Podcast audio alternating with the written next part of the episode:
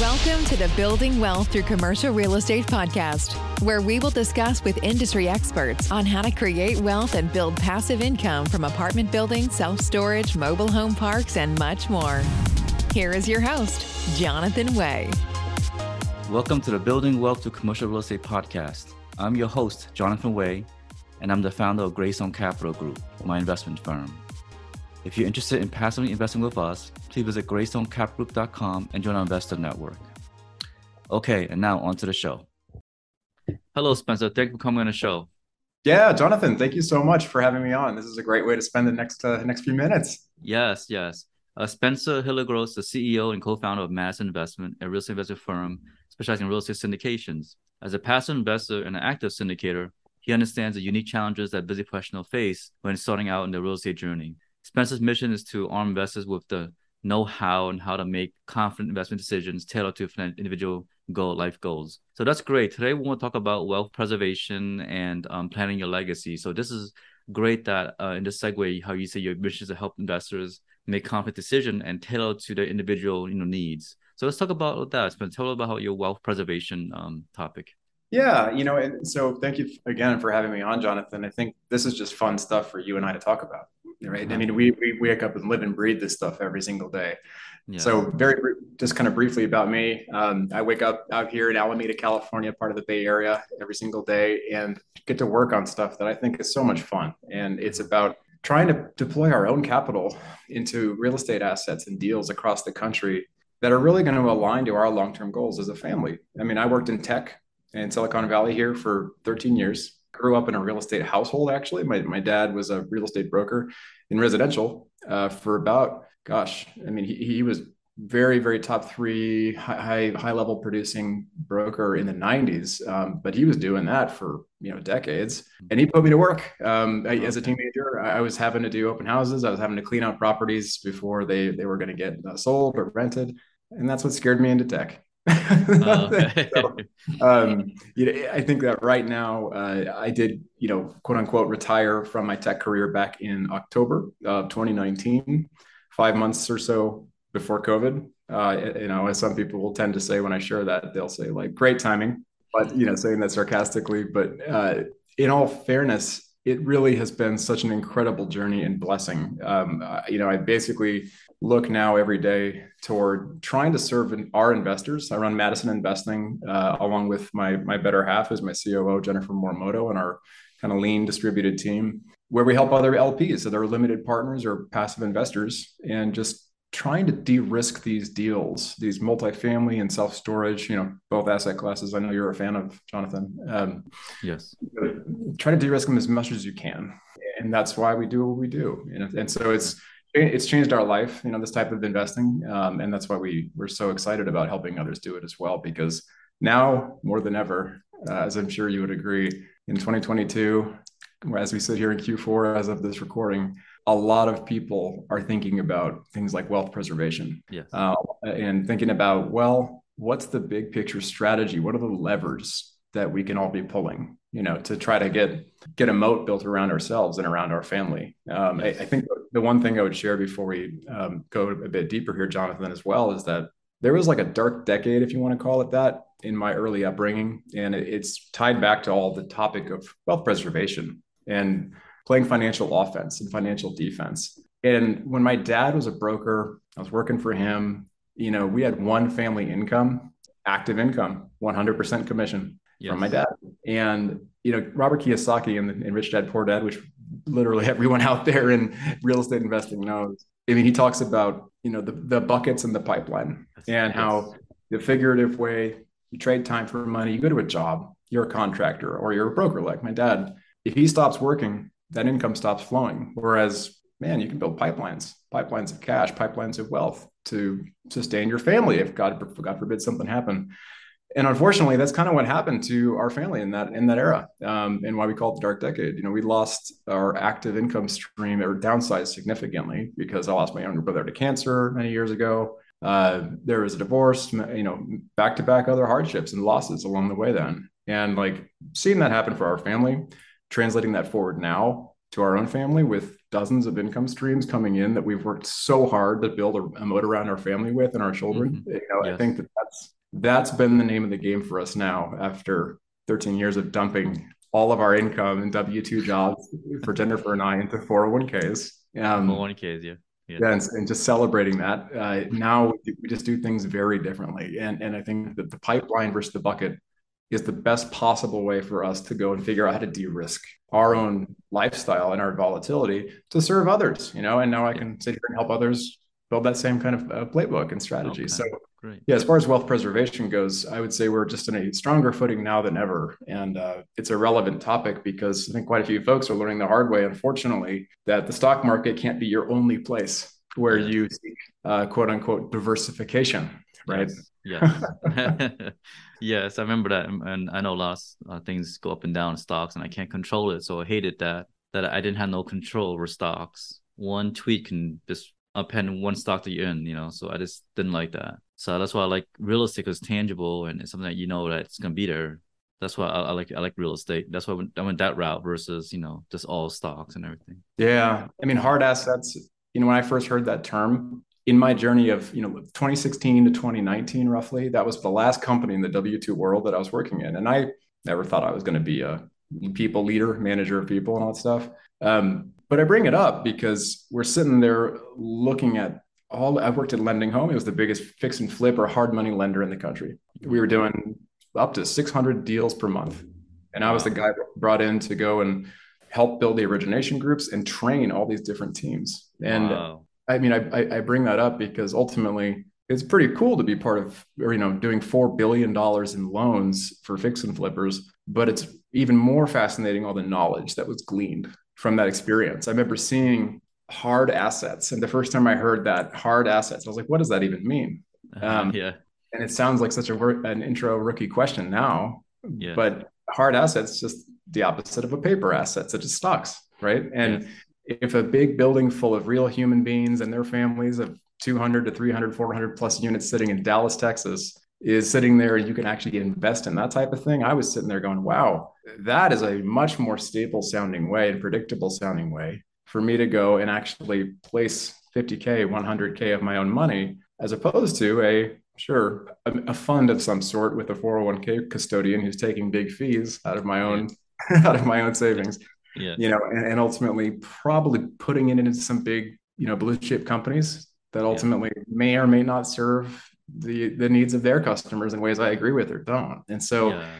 yeah the hard asset play has been huge. And, and i think on you know last thing i'll mention on this topic is like when it came to hearing those words of like hard assets and like really just sparking curiosity i think that that's something i always like to like to ask people first and foremost is like have they ever thought about you know even looking at actual diversification? Because like diversification doesn't just mean going and picking like one stock like as opposed to tesla this time i'm branching way out and doing apple it's, it's. That, that we all know that that's not actual diversification but wealth preservation when it comes to a high inflation environment like we're in looking beyond the headlines and just saying oh wait I'm, everyone keeps saying i'm supposed to be investing differently to combat inflation well what it actually means is i'm out there looking for ways to at least find something return wise for my own money that can pace because because the rents in these types of deals yeah. track with the inflation numbers typically if you look yeah. at the historical data and so yes. that's just an amazing light bulb moment i think for a lot of folks as we've been just educating them getting them comfortable with it like we are because uh, the rewards are sweet if it goes well and, and you take the time to de-risk them and vet them right mm-hmm. yes yes exactly as you always got to de-risk and vet them and make sure that it's a good it's a good it's a good uh, you know project you're going into. And then if it's good then you could probably get rewarded fairly well. I know re- you know the past recently you bought a couple years ago they've done very well because it increased the value added and you know some deals are very, very, very done very fairly well executed. So yeah. That's so, awesome. Yeah. That's great. That's great. So that's great. So what do you think um i guess like a, a passive investor will come to you and, and ask you questions like you know why like why multifamily? Why should I invest in multifamily versus stock? And what would you say to them yeah, you know, so when folks are kind of feeling out, and, and you've gone through this, and I've gone through this earlier in our journeys, right? Everyone does. And they're feeling out that higher level kind of education lingo would be like 101 level yeah. uh, of kind of what should I do now? Which asset classes do I align with? Which ones best serve my goals? it really just comes down to well, let's think about it. The difference would be there's actually physically something there, like yes. a physical thing in the real world at a most fundamental level. It has an address, right? Yeah. Um, but furthermore, there's also this idea of value add, just like you eloquently put earlier. So you can't necessarily go buy a, a share of stock and then go do some sort of business plan up against driving the changes in that company. of yeah, course, yeah. it sounds kind of silly to say it that way, right? Yeah. But you go buy an apartment building, there's actually some stuff you could do. And value add in this case can mean really just two things at a high level. It makes it sound easy, which it's absolutely not. If you're an active investor, you're actively buying, competing to win these these 400 unit properties. You're going to go buy it, close on it, celebrate, but then the real work starts. And the value add means operations. That's level one, lever one. You're going to go buy that building, take a look at well, is it being managed well? You know, are are, are the, the tenants being given a great experience of living? But you can also increase revenue and decrease expenses. And that's just the basics of, of, of course, good business. But that's one piece of that value add play. So you can do that kind of stuff to these hard assets. And on the other side, you can renovate and you can change it. You can physically modify and, and improve. And yep. so doing that to the to the units, the interiors, uh, doing that to the exteriors, and trying to make smart investments without yep. over investing all those things takes time you know it takes maybe 18 24 months to do that kind of stuff to a very large apartment building. But that's about as deep as i would go when someone is just first kind of wrapping their heads around that introductory level of question right? Where they're trying to figure out well what's the difference between a stock? Why wouldn't i just go invest in the stuff that i know the stuff that i see on cnbc right? Yeah. Um, all of those those considerations are important but I even say more fundamentally, before we even talk about multifamily stuff with a new investor, I wish someone had simply just asked me, Jonathan, before my first LP investment. I wish they had asked me, are you going like what's your goal? Like, like what's your goal for cash flow? Or what's your goal for growth? Do you have a goal? And the singular number that I wish someone had pushed me on. And it took Jennifer, my my wife and co-founder and COO, it took us two full weekends. This is this is years ago now. Mm-hmm. Of we had our, our two young boys go go stay with some friends and we took the whole weekend to plan things out just to get down to that singular number for our goals and say this is the amount of income passive we want to target. And if we can get there let's let's make it time bound. Let's go put like a, a number of years up against this. If we can start making moves to go and hit that target then we'll be sitting really confidently. Family will be stable all those things. So when if an investor comes over and they ask, well, on a fundamental level, how should I think about multifamily or even or even self storage or these these other asset classes that you and I appreciate? Yeah, I, I kind of try to click them up one level higher, you know, and just say, happy to go into that, guys, and we will. But let's just get more fundamental here. Why are we doing it? Are we doing it because you because you think it's it's cool? Maybe you saw a sponsored ad on Facebook that that caught caught your eye. you know, and maybe someone had a friend at, you know at work who said yeah. you should really take a look at investing in real estate. Yeah. and unfortunately none of us really got the financial education. I certainly didn't um, that, that, that i that we all need. My I, like for my kids they don't get it from school um, and i thought unfortunately back in college i was uh, not exactly excited about finance. Um, i was yeah. more excited about you know at high school for programming and then also in college there was always snowboarding and beer.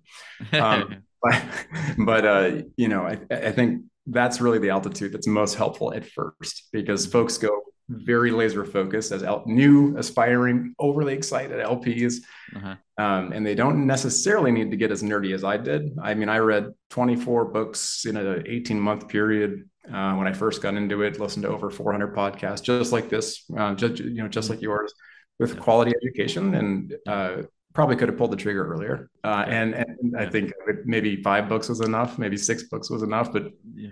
you know, new passive investors don't have to go that crazy. Uh, that, that, that, I mean, that's the whole benefit of being passive is that yeah. the only active work for the passive investor is before you actually wire those funds and before yeah. you sign the subscription documents and all those things. So that's that's really where I think it's it's typically most helpful. And I wish I had gotten that that help um, when I was oh. first putting our family strategy together.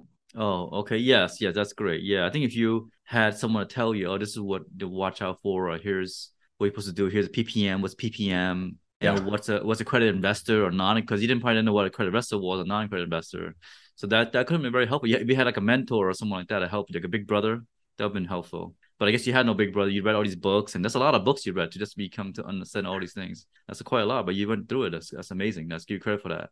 Uh, yeah, normally, my dirty. first, yeah, my first LP was you know was in Michael Blank's deal, and I was a student. I said, you know what, I'll put fifty thousand in because he's my mentor. I'm gonna you know trust him, and I'll learn from him too and shadow him. You know, that's how I did it. You know, so Oh, and that's a wonderful way to do it. I mean, I think that if someone is looking at it as that first deal, it sounds like similar to you, which is yeah. invest in it because you want to actually make a good investment. But in conjunction with that, someone can learn. And the degree to which they learn something from an LP investment really comes down to their motivation, right? yes, yes, it does. It does. Because yeah. I, I will say that every once in a while, I'll have that conversation with new aspiring LPs who may even, maybe they want to do their own deal someday. You know, yes. maybe they want to get active, and more power to them if they want to do that. But mm-hmm. uh, it very clearly is that distinguishing type of question for someone on how active do you want to be? Yeah, if someone really wants to go active and they're signing up for a job, not a hobby, right? Um, yes, exactly. Yeah, and, and, you know this.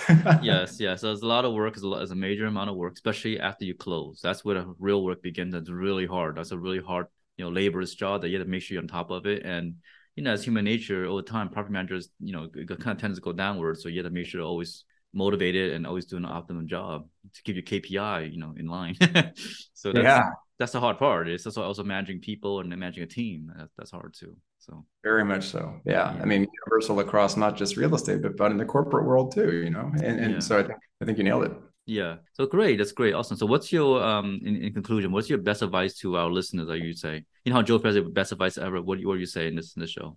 Yeah, I mean, two things. I would say first and foremost, be curious. As simple as that sounds. Uh, it all stems from that. You know, really, I myself and many others out there didn't care about finance and investing. It put me to sleep many years ago. Oh. And this is even coming from a guy that spent 13 years in fintech or financial tech companies, you know, at companies like like Intuit, and then other ones, you know, smaller ones like Xero. You know, that was the world I lived in, and mm-hmm. even in that context, I still didn't get the. I didn't get it. You know, I grew up in a real estate household, still didn't get it. And wow. Okay. I mean, I think that all that to say, be curious. You know, take a look and model yourself, model your behaviors, your habits, your goal setting processes after people who are living life and building wealth at a level that you aspire to. I mean, just you know, I think there was uh, actually the CEO. Got to give credit to him. The CEO of Intuit many years ago, uh, Brad Smith. I mean, he said, "Guys, there's not there's nothing wrong with being a thief of good ideas, right? And it doesn't mean go out and steal stuff from people. What it means is like borrow the smart uh, playbooks that are already already developed out there. So I would say be curious. You know, it, but beyond that, set goals. You know, it's hard. Yeah. You know, good, good goal setting. Everyone says, "Oh, oh, sure, set goals." The new student says, "Oh, set goals," but just tell me what to do. And I'm like, no. I'm, not, I'm not going to tell you what to do, new investor, because that's the hard work. That's the work that no one can spoon feed you. Yeah, um, yeah. It has to truly be done by that one individual, and that's why it took two whole weekends for Jennifer and I to set our singular, simple sounding goal of X amount of dollars per month, what we need passive, and that that those weekends required some arguing, some yeah, reconciliation. There was maybe some laughter, some tears, and multiple cycles over, and get clear on those goals. It is so so incredibly important. I see. That's great. That's wonderful. Thank you very much, uh, Spencer. I appreciate coming on the show. Yeah, thank you, Jonathan. Thanks for listening. For more information, you can find us online at www.greystonecapgroup.com. Check back weekly for new episodes. See you again next time.